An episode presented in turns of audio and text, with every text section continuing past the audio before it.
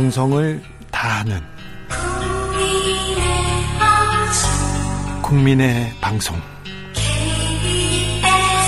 KBS 주진우 라이브. 그냥 그렇다고요.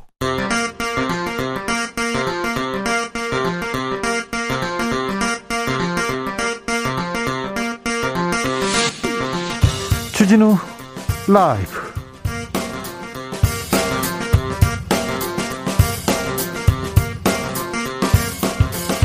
2022년 3월 17일 목요일입니다. 안녕하십니까. 주진우입니다.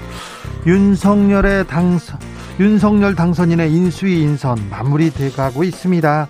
전문성과 경험 고려했다는 지적 나오고 있는데요. 인수위원 24명 중에 군 댓글 공작으로 재판을 받고 있는 인사가 있고요. 또 부동산 전문가가 한 명도 없다는 점이 또 논란이 되기도 합니다. 윤 당선인의 인선 스타일로 보는 차기 정부 그려보겠습니다. 김재원, 강기전 전 청와대 정무수석과 함께합니다. 검찰총장 출신 윤석열 대통령 당선인 어, 선거 과정에서 검찰 권력 복원 외쳤는데요. 공수처 폐지 가능성도 언급했고요. 법무부 장관의 검찰 수사 지휘권 폐지 공약도 내놨습니다. 윤석열 정부와 검찰과의 관계 어떻게 될까요? 국회 법사위 민주당 간사인 박주민 의원과 이야기 나눠보겠습니다. 지방선거가 두 달 앞으로 다가왔습니다. 출마 불출마 이어지고 있는데요. 윤석열 정부가 닻을 올리고 바로 이어지는 지방선거라 관심 집중됩니다. 이번 지방선거의 정치적 의미와 최대 승부처 김민아 기자와 알아보겠습니다. 나비처럼 날아 벌처럼 쏜다. 여기는 주진우 라이브입니다.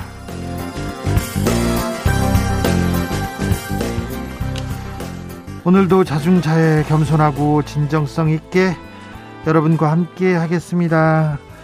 6월 1일 지방선거니까 두 달이 조금 더 넘게 남았어요. 선거, 지방선거 어떻게 기대하고 계신가요? 그리고요, 대통령 집무실이 연일 화제입니다. 광화문 시대를 열겠다. 용산 시대가 언급되기도 하는데, 아, 청와대, 광화문, 용산 어디가 좋을까요? 대통령 집무실에 대한 여러분의 의견도 들어보겠습니다. 샵 9730 짧은 문자 50원, 긴 문자는 100원이고요. 콩으로 보내시면 무료입니다. 그럼 주진우 라이브 시작하겠습니다.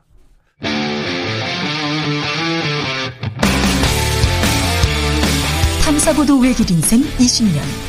주 기자가 제일 싫어하는 것은? 이 세상에서 비리와 부리가 사라지는 그날까지 오늘도 흔들림 없이 주진우 라이브와 함께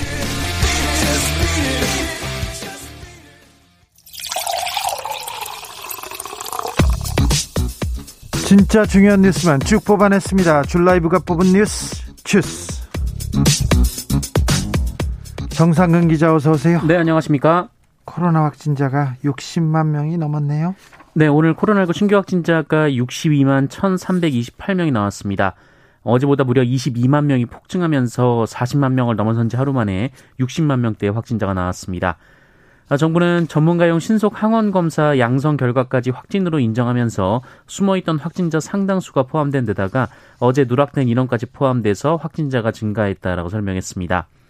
어, 그러면서 오늘까지 하루 평균 확진자가 38만 7천 명 정도로 어, 예상치였던 일평균 37만 명에 도달한 상태라면서 어, 전문가와 당국의 예측 모형을 종합하면 이번 주나 늦어도 다음 주 초반에 정점에 도달할 것으로 본다라고 설명했습니다.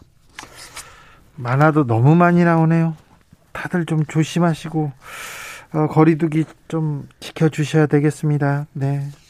마스크 잘 쓰고 또 손 소독도 잘 하시고요. 사망자도 너무 많이 나옵니다.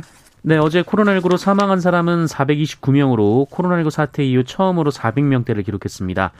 어, 이에 대해서도 방역 당국은 그 오미크론 감염으로 인한 사망과 기저질환으로 인한 사망을 정확히 구별하기는 어렵다라면서 어, 현장에서는 사망자의 50% 정도가 기저질환을 가진 상태에서 오미크론에 감염된 상태라고 말하고 있다라고 설명했습니다. 네. 이제 누가 걸려도 누가 걸려도 이상하지 않을 정도로 많은 사람들이 걸리고 있습니다. 각별히 좀 조심하셔야 됩니다. 윤석열 당선인의 인수위 구성 마무리 돼 가고 있습니다.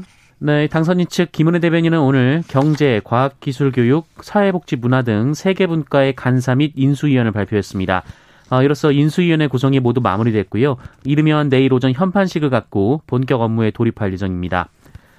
어, 구성을 보면 안철수 인수위원장의 권영세 부위원장, 원희룡 기획위원장, 김병준 지역균형 특별위원장, 박주선 취임식 준비위원장 등이 있고요. 또 기획조정 인수위원으로 추경호 국민의힘 의원, 이태규 국민의당 의원, 어, 최종학 서울대 교수, 경제1분과에는 최상목 전 기재부 차관, 김소영 서울대 교수, 신성환 홍익대 교수, 경제 2분과에는 이창양 카이스트 교수, 왕윤종 동덕여대 교수, 유웅환 전 SK 혁신그룹장, 어, 고산 타이드 인스티튜트 대표, 어, 그리고 외교안보 분과에는 김성한 전 차관, 김태효 전 대통령 전략기획관, 이종섭 전 합참 차장, 정무사법 행정분과에는 이용호 의원, 유상범 의원, 박순애 서울대 교수, 과학기술교육분과의 박성중 의원, 김창경 한양대 교수, 남기태 서울대 교수, 사회복지분과의 이미자 의원, 안상훈 서울대 교수, 백경란 성균관대 교수, 김도식 서울시 정무부시장 등입니다. 네. 삼성이 에버랜드 노조 와해에 조직적으로 개입한 사실이 인정됐습니다. 네, 에버랜드 노조, 를 무너뜨리기 위한 삼성그룹 차원의 조직적인 불법 활동이 있었다라는 사실을 대법원이 최종 인정했습니다. 대법원 2부였죠? 네, 대법원 2부는 오늘 업무방해와 노동조합 및 노동관계 조정법 위반 등 혐의로 기소된 강경훈 전 삼성전자 부사장의 상고심에서 원심의 징역 1년 4개월 선고를 확정했습니다. 네. 어, 경찰 출신인 강경훈 전 부사장은 2011년 6월부터 2018년 3월까지 삼성그룹 미래전략실에서 근무하며 어용노조를 설립하는 등 방식으로 에버랜드의 노조 활동을 방해한 혐의를 받았습니다. 예. 예, 하급심재판부는 강경훈 전 부사장은 삼성 노조를 무력화하기 위해 미래전략실과 에버랜드 인력을 동원해서 어, 주도 면밀한 계획을 세워 실행에 옮겼고 노조에 상당한 피해를 안겼다라고 판단했고요. 어, 강경훈 전 부사장이 실제 실행했거나 구체적으로 보고받지 않았다 하더라도 이 최초의 노사 전략을 구체화했다라는 점에서 공모행위로 인정할 수 있다라고 봤습니다. 어, 한편 이번 사건과 별개로 강경훈 전 부사장은 지난 2013년 어, 삼성전자의 자회사인 이 삼성 서, 삼성전자 서비스 노조 설립 역시 어, 일명 그린화 작업으로 불리는 이 노조 와해 전략으로 방해한 혐의가 인정돼서 대법원에서 유죄 확정 판결을 받기도 했습니다. 노조를 탄압하고 노조를 와해하는 전략을 그린화 작업이라고 하면서 삼성에서 이렇게 노조를 좀 탄압한 일이 있었습니다. 강경훈 전 부사장은 경찰 출신입니다. 경찰대 출신으로 경찰에서도 잘 나가, 나가시던 뭐라고 승승장구하던 분인데 삼성으로 가서 노조를 탄압한 공으로 계속해서 고속 승진하고 매우 중요한 자리까지 올라갔던 그런 분입니다. 네. 시신 탈취 사건도 있었죠. 경찰이 주도한 삼성이 노조를 조직적으로 이렇게 압박했던 그런 재판이 거에 대해서 재판이 인정했습니다. 강원랜드 채용 청탁을 한 혐의를 받고 있는 염동열 의원 유죄가 확정됐습니다. 네, 강원랜드가 특정인들을 채용하기 위, 채용하도록 영향력을 행사한 혐의로 기소됐던 염동열 전 미래통합당 의원의 유죄가 확정됐습니다. 네. 어, 대법원 3부는 오늘 직권남용 등 혐의로 기소된 염동열 전 의원의 상고심에서 징역 1년의 원심을 확정했습니다. 네. 이 강원랜드가 있는 정선군이 지역구였던 염동열 전 의원은 2012년 11월부터 이듬해 4월까지 이 강원랜드 인사팀장 등에게 압력을 넣어서 1, 어, 2차 교육생 선발 과정에서 지인이나 지지자 자녀 등 40여 명을 부정하게 채용하도록 한 혐의를 받았습니다. 네. 어, 염동열 전 의원은 법정에서 이 지역 배려 차원의 정책적 활동이지 개인적인 청탁이 아니다라며 무죄를 주장했지만 어, 받아들여지지 않았습니다. 징역 1년의 실형이 확정됐습니다. 그런데 비슷한 혐의를 받았던 권성동 의원은 무죄를 받았잖아요. 네, 지난달 대법원은 역시 강원랜드 채용비리 의혹과 함께 연루된 어, 국민의힘 권성동 의원에 대해서는 무죄를 선고했습니다. 어, 권성동 의원은 최흥집 전 사장으로부터 강원랜드 현안 관련 청탁을 받은 뒤 그 대가로 자신의 비서관을 경력 직원으로 채용하게 한 혐의 등을 받았는데요. 어, 법원은 권성동 의원이 청탁을 받은 것도 맞고 또 비서관이 최흥집 사장의 지시로 채용된 것도 맞지만 이 권성동 의원과 최흥집 전 사장이 공모했다는 혐의를 검찰이 입증하지 못했다라며 무죄를 선고한 바 있었습니다. 네. 지지자 지지자 자녀, 지인 자녀 40여 명을 부정 채용한 혐의로 염동열 전 의원은 유죄를 확정했습니다. 네, 비슷한 혐의의 권성동 의원은 무죄가 확정됐고요. 총선 전에 특정 정당을 지지하라고 이렇게 호소했던 정광우 목사 무죄가 확정됐네요. 네, 21대 총선 전 집회에서 특정 정당 지지를 호소하고 문재인 대통령의 명예를 훼손한 혐의로 기소된 이 정광훈 사랑제일교회 목사의 무죄가 확정됐습니다.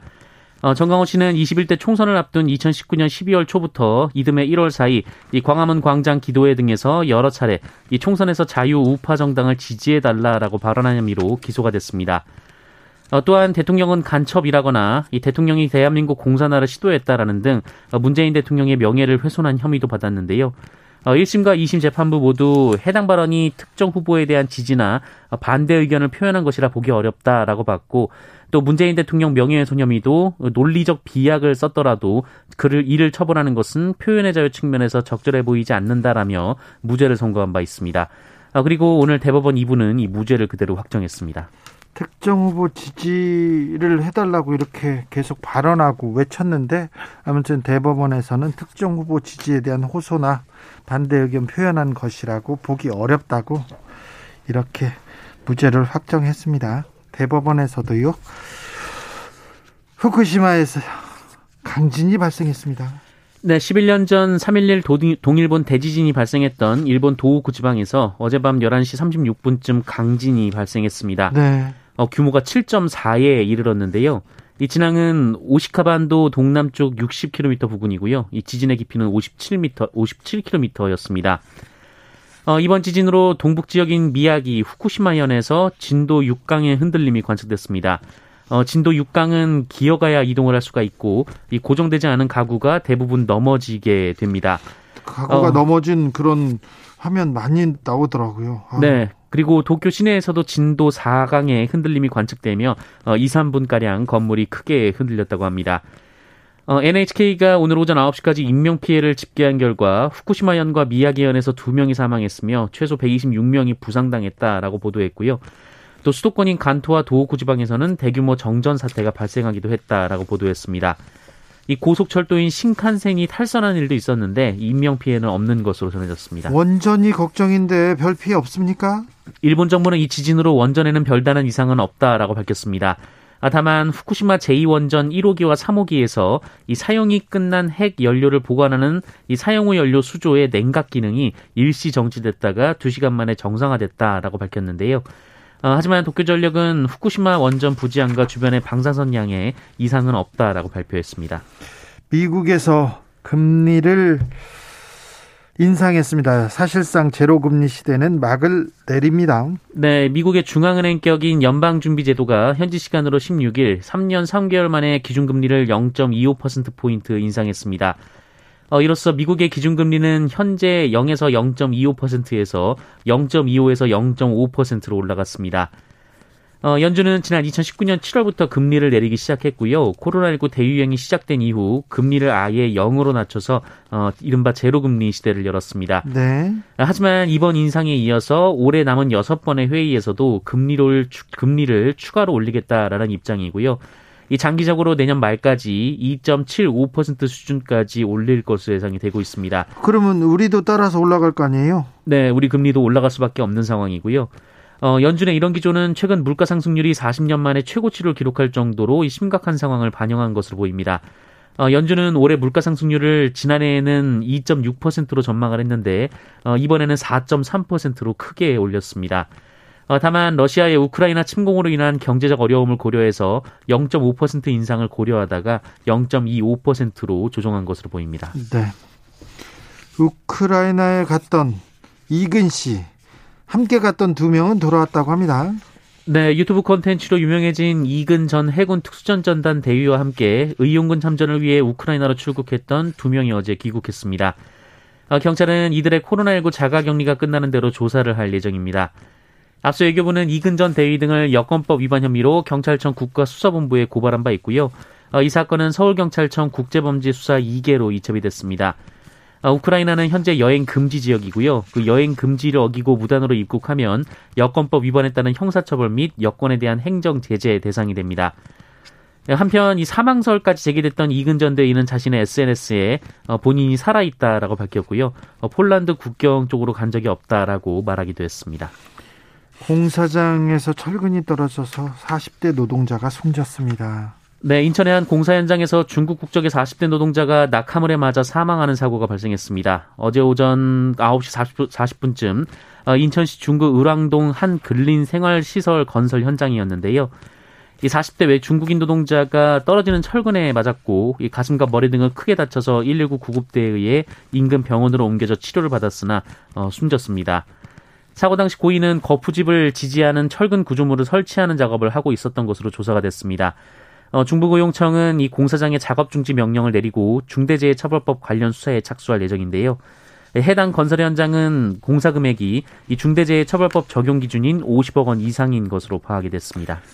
50억 원 이상이어서 중대재해처벌법 이렇게 관련 수사에 착수한다고 합니다. 그런데 수사를 하면 뭐 합니까? 계속해서 이렇게 사람이 노동자가 숨지는데 아 이런 뉴스는 꼭 안전해주고 이게 절대 안전해드리고 싶은데 계속해서 공사장에서 계속 현장에서 노동자가 숨지는 일이 벌어지고 있습니다. 줄여야 합니다. 돈 때문에 이렇게 생명과 안전이 무시되는 그런 나라에는 아, 네. 안 되죠. 막아야 합니다. 주스 정상근 기자 함께 했습니다. 감사합니다. 고맙습니다. 2919님께서 느슨해진 마음 또는 설마 하는 마음의 확진자가 늘어난 것 아닐까요? 우리 모두 합심해서 코로나 빨리 물리치자고요.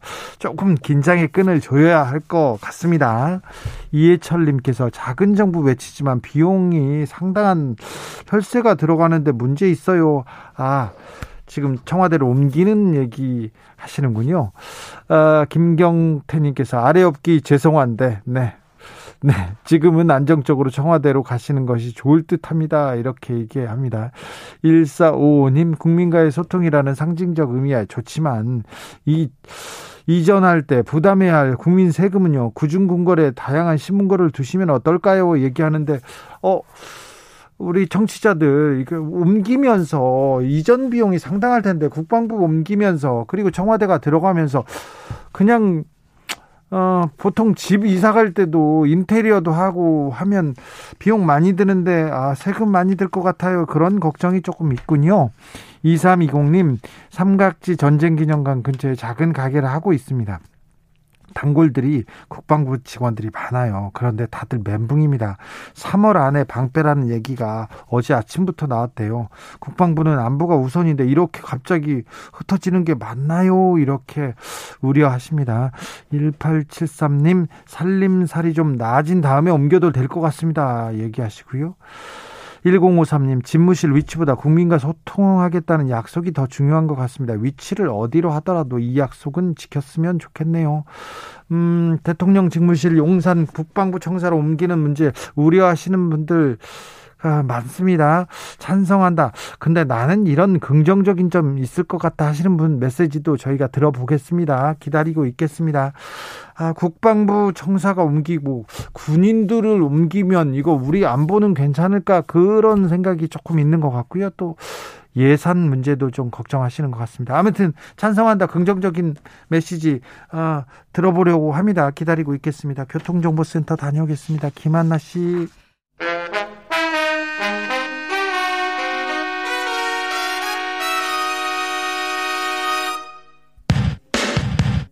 주진우 라이브 돌발 퀴즈. 오늘의 돌발 퀴즈는 객관식으로 준비했습니다. 문제를 잘 듣고 보기와 정답을 정확히 적어 보내주세요. 온실가스 배출량을 줄이지 못할 경우 60년 뒤에는 봄꽃이 2월에 필 수 있다는 전망이 나왔습니다. 기상청 발표인데요. 온실가스를 현재 수준으로 배출한다면 2081년 이후에는 봄꽃이 피는 시기가 지금보다 23일에서 27일 빨라질 것이라고 합니다. 하지만 탄소 중립에 성공할 경우에는 10일에서 12일 정도만 앞당겨질 거라는데요. 기상청은 온실가스 감축 여부가 생태계 전반에 영향을 줄 가능성이 크다고 설명했습니다. 자, 여기서 문제 드릴게요. 보기 중에서 봄꽃이 아닌 건 무엇일까요? 1번 개나리, 2번 진달래, 3번 동백. 다시 한번 들려드릴게요. 1번 개나리, 2번 진달래 3번 동백 샵9730 짧은 문자 50원 긴 문자는 100원입니다. 지금부터 정답 보내주시는 분들 중 추첨을 통해 햄버거 쿠폰 드리겠습니다. 주진우 라이브 돌발 퀴즈 내일 또 만나요.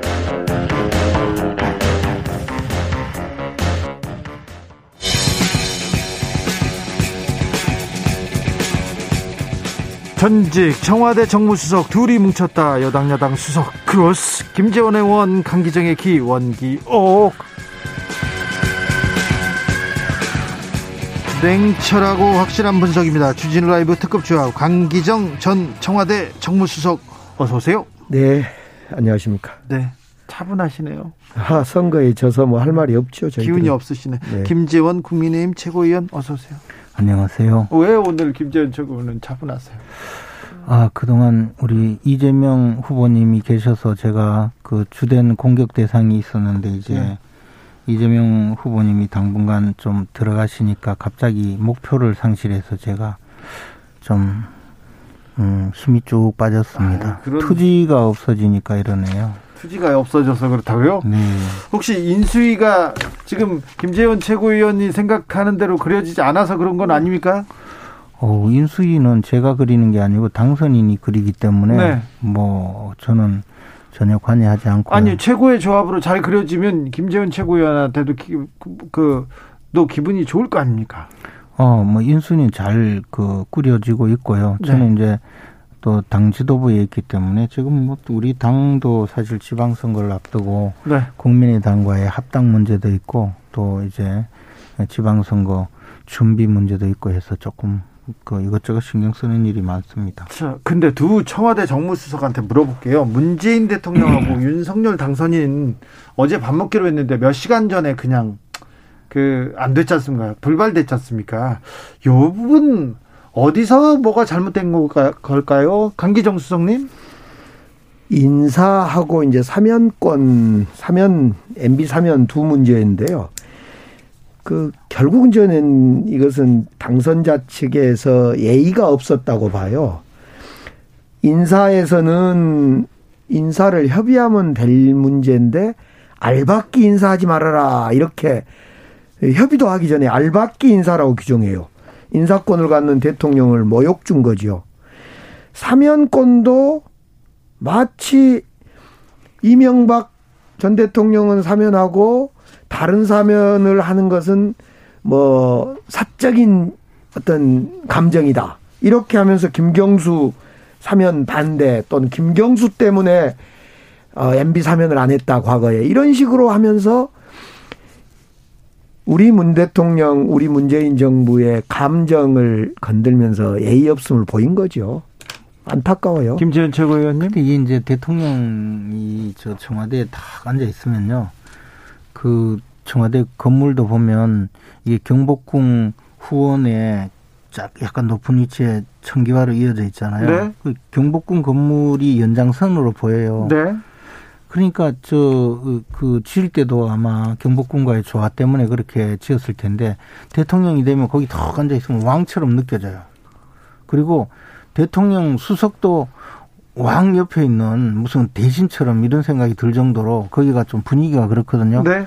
그러니까 천년만년 왕이 될 것 같아요. 지금 그, 어, 문재인 대통령께서 임기가 이제 두 달 남으셨잖아요. 근데 네. 다- 대통령 당선인이 마치 뭐 과거에 저 검찰총장으로 임명했을 때 청와대에 들어와서 임명장 받은 것처럼 그렇게 자꾸 느끼지 마시고 좀 그걸 뭐 무엄하다, 어? 어, 감히 발칙하게 예, 나한테 무슨 뭐 감나라 배나라 하느냐 인사권은 나한테 있는데 5월 어, 10일까지 5월 9일 자정까지는 내가 대통령인데 어디 감히 이런 소리를 할 수 있느냐. 더군다나 뒤에서 군시렁 군시렁거리고 아니 나안 만나. 이런 심리라면요. 이게 대통령 당선인과 대통령이 만나서 어그 국정을 조금 뭐 가볍게 논하고 덕담을 하는 그런 자리인데 그걸 에, 그 결정해 놓고 취소해 버리고 하는 것은 국민들이 얼마나 걱정스럽습니까 지금 그래서 좀 조금 대통령답지 못한 일이다라고 생각 들어요. 예를 들면 인사권을 예를 들면 한국은행 총재가 3월 말에 이제 임기가 끝납니다. 그러면 하지 말고 다음 윤석열 당선자에게 넘겨라 이렇게 이야기하는데요. 그거야말로 한국은행은 매우 중립성이 필요하는 정치적 중립성이 필요하는 그런 조직인데 윤석열 당선자 측에서 알박기를 하겠다라는 생각이에요. 무슨 말이냐면 지금 한국은행 총재는 이준열 총재는 이주열 이주열 총재는 박근혜 대통령 시절에 하는 총재를 했고 네, 박근혜 대통령이 임명한 사람. 우리 정부 때 임기 4년이 끝나서 또 4년을 연장시켜서 지금 어, 한국은행 총재로 일하고 있어요. 그러니까 한국은행 총재는 누가 임명했냐가 중요한 게 아니라 얼마나 이 경제 정책에서 휘둘리지 않고 금리 정책이나 금융 정책을 잘 쓸 거냐 이렇게 해 나가면 돼요. 근데 마치 우리 문재인 정부가 하면 알바끼고 이렇게 보니까 이 인사 정책을 하지 말라는 거예요. 아니 3월에 임기가 끝나는데 한국은행 총재를 자연스럽게 인사하는데 이거 뭐가 문제라는 거예요. 또 하나는 사명권 같은 경우도 그래요. 윤석열 당선자가 진짜 국민 통합을 생각했다면 이명박 대통령을 비롯해서 모든 분들 국민 대통합합시다. 라고 하면 돼요. 그런데 마치 거기에서 김경수를 사면하는 것은 어? 사익이고 MB는 당연히 사면해야 된다. 이런 식으로 공격하는 것이 문제라는 그 부분이 거죠. 조금 걸리긴 해요. 빠타라고 합니까? 이렇게 이거 뭐 김경수 해주면 뭐 해줄게 이런 식으로 얘기한 부분. 근데 이제 그렇게 이야기한 것이 아니고 지난번에 박근혜 전 대통령 사면할 때 한명숙 전 총리를 어, 사면했잖아요. 그리고 이명박 대통령을 사면하지 않은 데 대해서 사면은 아니었고 복권이었던 것 같습니다. 예, 복권이죠. 네. 사, 사면에는 네. 사면, 가명, 복권이 포함되니까. 네. 근데 어쨌든 어 그때 이제 사람들이 이명박 대통령을 어, 사면하지 않는 것은 아마 지금 김경수 지사를 사면하려니 복역 기간이 너무 짧고 해서 조금 복역 기간을 더 지나가면 어, 임기 말에 이명박 대통령을 사면하면서 그때 사면하려고 하는 모양이다라고 많은 분들이 그런 의혹 제기를 하고 그게 언론에 이미 나와 있어요. 그죠?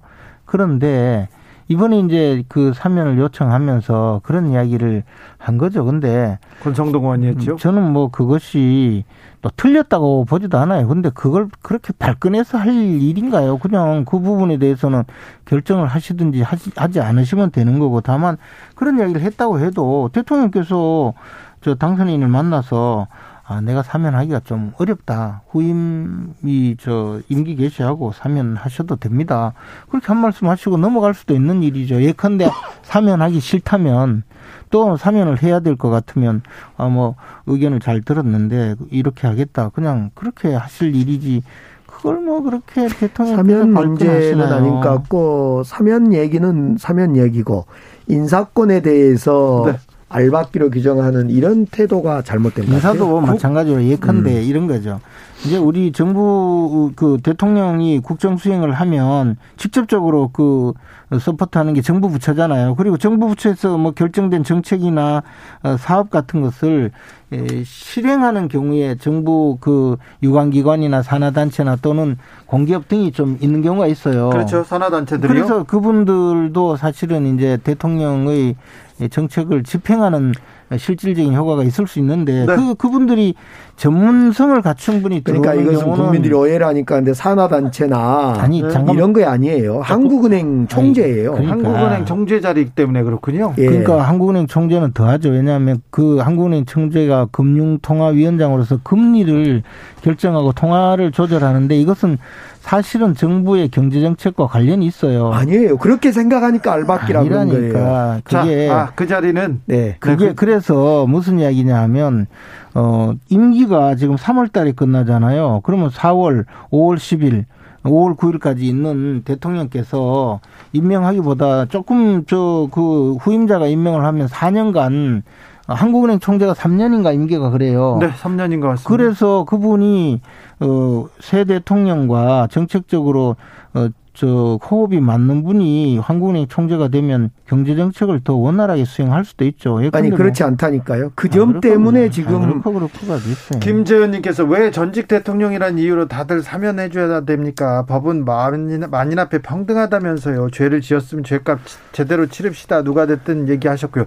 구구공구님께서 그런데요. 김재현 최고위원님 물어보고 싶. 싶어요. 청와대에 계시면 청와대에 계시면 저 천년만년 왕 곁에 있는 기분이었어요? 물어보는데요. 뭐 저는 뭐 그게 아니고 빨리 나가야 된다는 생각도 했었죠. 그런데 네. 청와대에 있으면서 마치 궁궐에 있는 사람들처럼 네. 그렇게 또 어, 느끼는 분들도 사실 있죠. 그래서 네. 청와대 구조는 바뀌는 건 맞다고 생각합니다. 자, 인수위가 인선이 마무리돼가고 있습니다. 내일 오전에 현판식 열리는데요. 인수위 어떻게 잘 꾸려지고 있는 것 같습니까? 윤석열 정부의 모습이 좀 보이기도 합니까? 김재현 최고위원님? 저는 뭐 이제 이번 인수위 특징이 과거에 보면 대통령직 인수위원회가 출범하면서 이제 새 정부의 모습을 보여주기 위해서 어, 뭐 깜짝 인사라고 할까요? 어떤 네. 저, 뭐 특정인을 발탁하면서 그게 막 화제가 되는 그런 인사 또는 그렇죠. 지역, 예, 지역 안배 뭐 이런 것을 학교 안배 이런 것을 많이 신경을 써서 인사를 했는데 네. 이번에는 전혀 그런 쪽은 저 고려하지 않고 그렇죠. 어, 저 전문성이라든가 또는 음, 특별한 학식과 아, 저 어떤 그 지역의 그 상황에 맞는 사람을 찾아서 인선을 한 것 같아요. 그러니까 어 어떤 인사에 뭐 특별한 그 의미 있는 이야기라기보다는 그 사람이 어떤 쪽의 전문가이다, 어떤 네. 어떤 이유에서 임명을 했다 그런 데 관심이 좀 쏠리는 것 같습니다. 알겠습니다. 제가 좀 하나 바로 잡겠습니다. 한국은행 총재 임기는 4년입니다. 4년. 4년입니다. 자 어떻게 보셨습니까? 윤석열 당선자는 공약이나 정책에서 어, 상대적으로 부실했다는 것은 국민들의 생각이었습니다. 작게 준비했고 또 공약과 공약이 충돌한 것도 있고 그래서 그만큼 인수위가 중요할 겁니다. 그래서 인수위가 이 두 달 동안 활동을 통해서 국정과제를 잘 챙겨보고 국정과제를 잘 선정하는 중요한 자리라는 점에서 인수위가 잘 구성되고 또 네. 운영됐으면 하는 마음입니다. 단지 이제 우리 윤석열 당선자의 인수위가 아무래도 사람이 그렇게 많지 않습니다. 그러다 보니까 이제 MB 정부, 박근혜 정부 때 어, 출신했던 인사들을 많이 쓰는 건 당연하고 또 그래야 한다고 보고 그러나 늘 야당에서 지적했던 것처럼 그 좀 편견 없이 폭넓게 인사를 좀 써도 괜찮을 것 같아요. 네. 그런데 이제 우리 호남 출신 이영호 의원님도 계시고 그럽니다만 호남 출신의 인수위가 없다 이런 지적도 있는 건 사실입니다. 네. 저는요. 저는 뭐 좀 제가 좀 특수관계여서 이런 얘기를 드리기는 좀 그렇습니다. 이명박 전 대통령 주변 분들이요.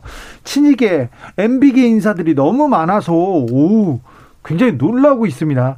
김재원 최고위원님은 아, 이명박계 사람들이 너무 많다 이런 지적에 대해서는 어떻게 보시는지요? 그 처음에 그 윤석열 당선인이 이제 정치를 시작할 때 네. 그때 저그 도와준 분들이 과거, 예, 과거 이명박 정부에 참여했던 분들이 상대적으로 많았고 네. 어, 그분들이 아무래도 이제 그 윤석열 당선인과 오랫동안 그래도 1년여 넘게 정치 활동을 했고 호흡을 잘 맞춰서 아마 어, 또 윤석열 당선인은 정치 활동의 경험이 없기 때문에 그분들이 좀더 저 의사소통에 네. 자유롭지 않을까 그런 생각입니다. 그래서 저는 뭐 지극히 정상적인 과정이 아닌가 생각합니다. 걱정할 건 없습니까?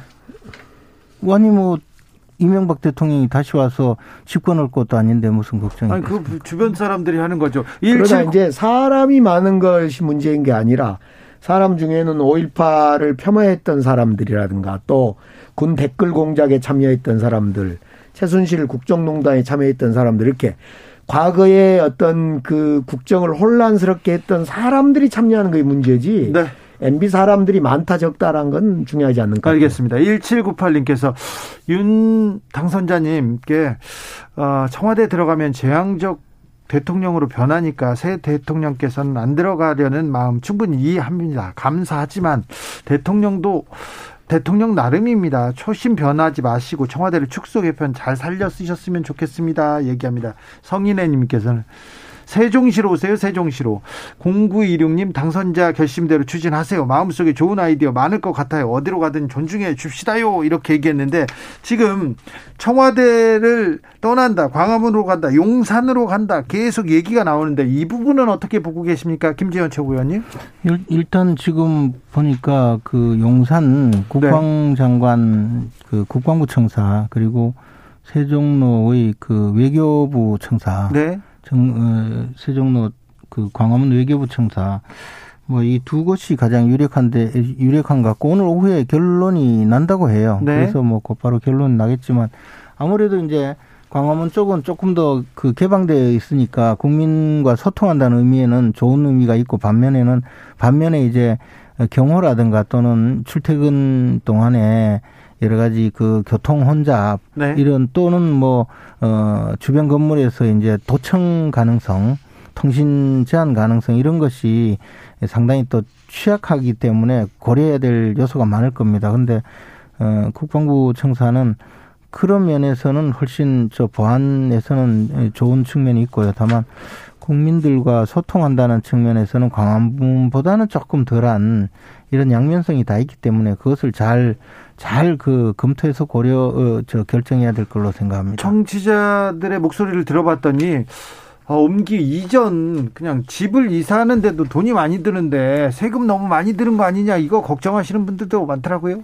어, 세금이 드는 거는 좀 있지만 이제 정치를 바꾸려면 저는 이제 어 청와대의 구중궁궐에서 네, 대통령이 나와서 어, 국민과 함께 부대끼면서 어, 국민의 세- 생각과 국민의 목소리를 많이 듣는 것 어, 그렇게 할 수 있다면 약간의 비용은 뭐 큰 문제는 아니라고 생각합니다. 저는 이 잘 모르겠어요. 왜 목적을 모르겠고 속도가 잘못된 것 같고 대상지도 잘못된 것 같아요.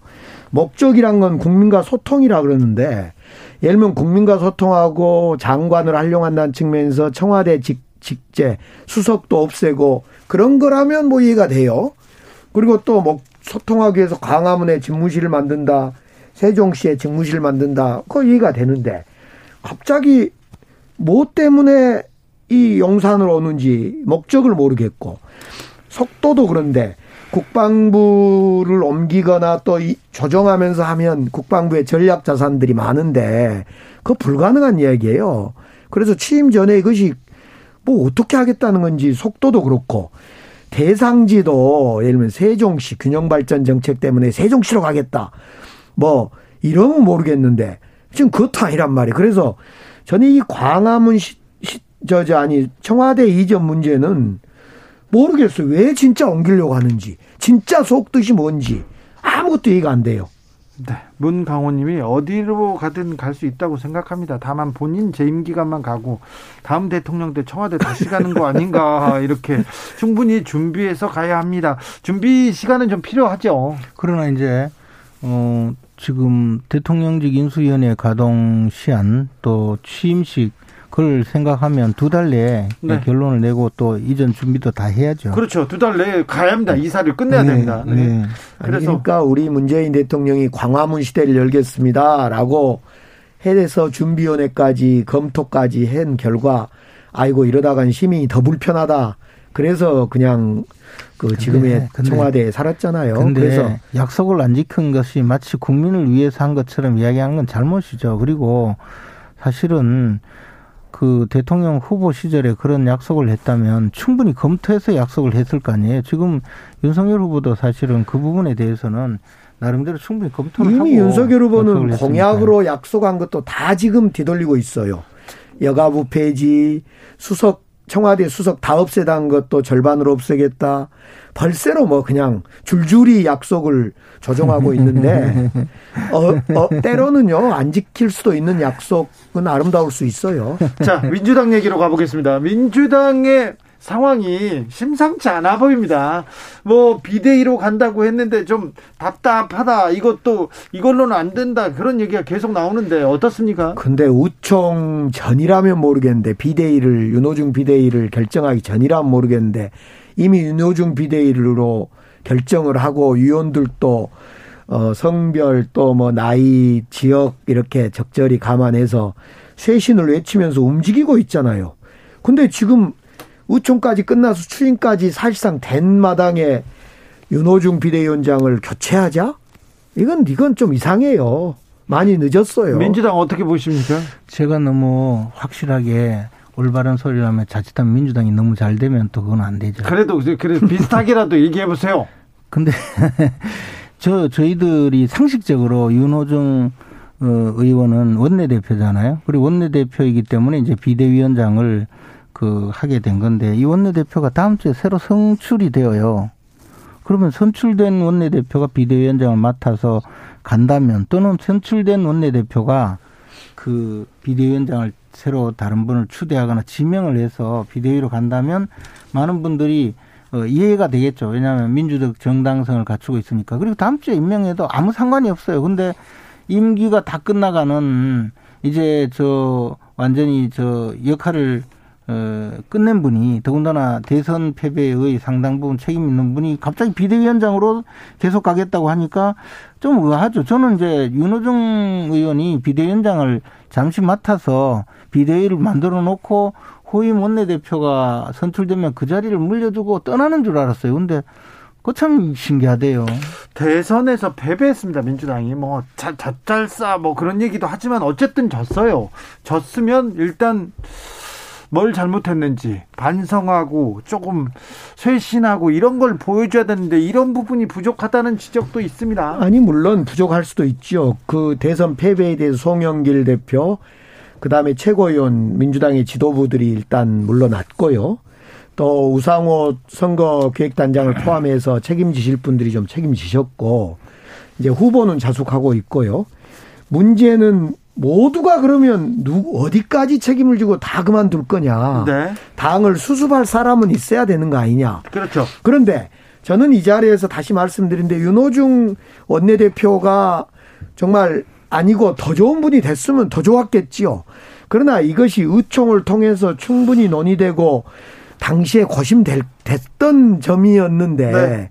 지금 어쩌라는 거냐라는 점에 저는 문제 제기를 하고 있는 거죠. 알겠습니다. 아무튼 김재현 최고위원님 우리 우리 당 같으면요 이때 외부 또는 저 당의 원로가 비대위원장으로 많이 왔거든요. 그렇죠. 이 민주당도 하실 분이 많은 것 같은데 이해찬, 유시민, 김호준 이런 분을 지금 김재현 최고위원님 아까까지는 인수위 얘기까지는 할 때는 기운이 없다고 하시더니 민주당 얘기하니까 너무 좋아하시는 거 이건 좀 안 됩니다. 제가 그 너무 그 어, 소일거리가 없어져서 힘들었는데 민주당이 그 저 어때요 이해찬, 유시민, 김호준 이런 분 중에 한 분을 모시는 게요. 자, 5656님, 김재원 최고위원님, 사적인 질문인데요. 궁금해서 하나 묻겠습니다. 이번 지방선거 출마하십니까? 궁금합니다. 얘기 납니다. 1457님께서도, 아 유. 아, 지금 국방부고 청와대고 그것이 문제가 아니고 6일 지방선거가 문제입니다. 최대 경제 대구시장인데, 홍준표 대 김재원, 김재원 대 홍준표 정말 비태지겠습니다. 얘기합니다. 아, 이렇게 많은 분들이 사실은 계속 출마하라고 말씀을 많이 하셔서 주말까지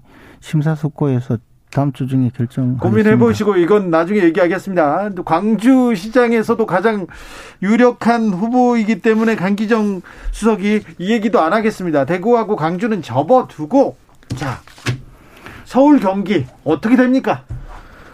저희들은 이제 대선에 진 입장에서 절실한 마음으로 네, 잘 준비해야 되겠죠. 잘 준비해야 된다. 네, 국민의힘은요. 제가 보기에 서울 경기는 민주당이 이미 진 것 같고요. 광주시장은 그래도 강기정 수석이 나가면 당선되지 않을까. 서울 경기가 생각입니다. 끝났다니요. 서울 경기에 뭐 어이. 민주당이 별로 힘펴 볼저 지금 상황이 아닌 것 같아요. 아니 서울, 경기, 인천이 저희들이 사실은 경기도는 이기고 표수에서는요. 서울과 인천은 증거의 사실입니다. 그런데 지금 윤석열 당선자의 첫 모습을 볼 때 국민들이 꼭 박수만 보내고 있지는 않을 것 같아요. 저희들이 아무튼 절실함으로 준비하겠습니다. 그래요. 절실함. 나올 사람 있나요? 전부 안 나올 것 같은데. 서울에서 지금 서울에서 민주당에서 서울에 누가 나오냐 다 손사래를 친다는 그러니까. 그런 그, 그런 얘기 계속 듣고 있죠. 그러니까요. 나올 사람이 없잖아요. 우리 지금 그 전에 나왔던 박영선 후보도 우상호, 있고요. 우상호, 우상호 우상호는 안 나오기로 포기 했고. 선언했고 우리 김동연 후보도 있고요. 그럼 뭐 경기도로 간다고. 네, 아무튼 그래서 이 절실함이 있으면 후보들이 또 생길 겁니다. 지금 어차피 이번 지방선거를 아. 포기하지 않을 거고 지자체장, 기초의원, 광역의원, 기초단체장, 서울시장 등이 있기 때문에 이거 포기할 수 있는 건 아니죠. 뭐 좋은 분을 영입을 하시지 그러세요. 뭐 그렇게 하여튼 지도부가 잘 할 겁니다. 예, 보니까 민주당이 지금 어 망연자실에서 서울 수도권 선거를 지금 그 자당의 그, 그 당내 후보를 선출할 생각을 하지 않고 벌써 어, 경기도는 새로운 물결 당의 김동연 어, 후보를 어 거론하고 있는 걸 보니까 아니요. 아, 애초부터 참- 김동연 서- 아, 김- 김동연 전 부총리는 우리 후보하고 함께 할때 네. 당을 새롭게 만들고자 하는 그런 의기투합이 됐기 그런데 때문에 당을 뭐 합당하지도 않잖아요. 그러면 네, 서울 경기 아직 정해진 거는 아니랍니다. 근데 보니까요 벌써 네, 서울 피한다고 얘기하시려고 그러죠. 지금 민주당이 서울 피한다고. 예, 일패 도지 혼비백산. 응? 아이, 아이고, 아니, 도, 지금 서울이, 서울에서 질 것 같으니까 도망가, 그런 거 아닐 겁니다. 예, 뭐 보니까 뭐 적재적소에 지도부에서 사람을 어, 배치할 겁니다. 네. 3066님, 광화문 용산으로 가면 일반 국민이 대통령 막 만날 수 있나요? 아유, 못 만나요, 대통령은. 어, 주변에 갈 수도 없습니다. 그거는 어렵고요. 김치찌개 집에 유명 김치찌개 집에 가서 기다리면 나오실 수도 있습니다. 낮에. 네. 아, 김치찌개 너무, 네. 지금 뭐 먹느냐, 그게 너무 관심사더라고요. 자, 앞으로 두 달, 두 달 남았습니다. 뭐, 저기, 윤, 윤석열 정부가 출범하는 거, 그리고 또 지방선거도 두 달 조금 더 남았고요. 어, 이거 한 두 달 동안 이 전국은 어떻게 흘러갑니까?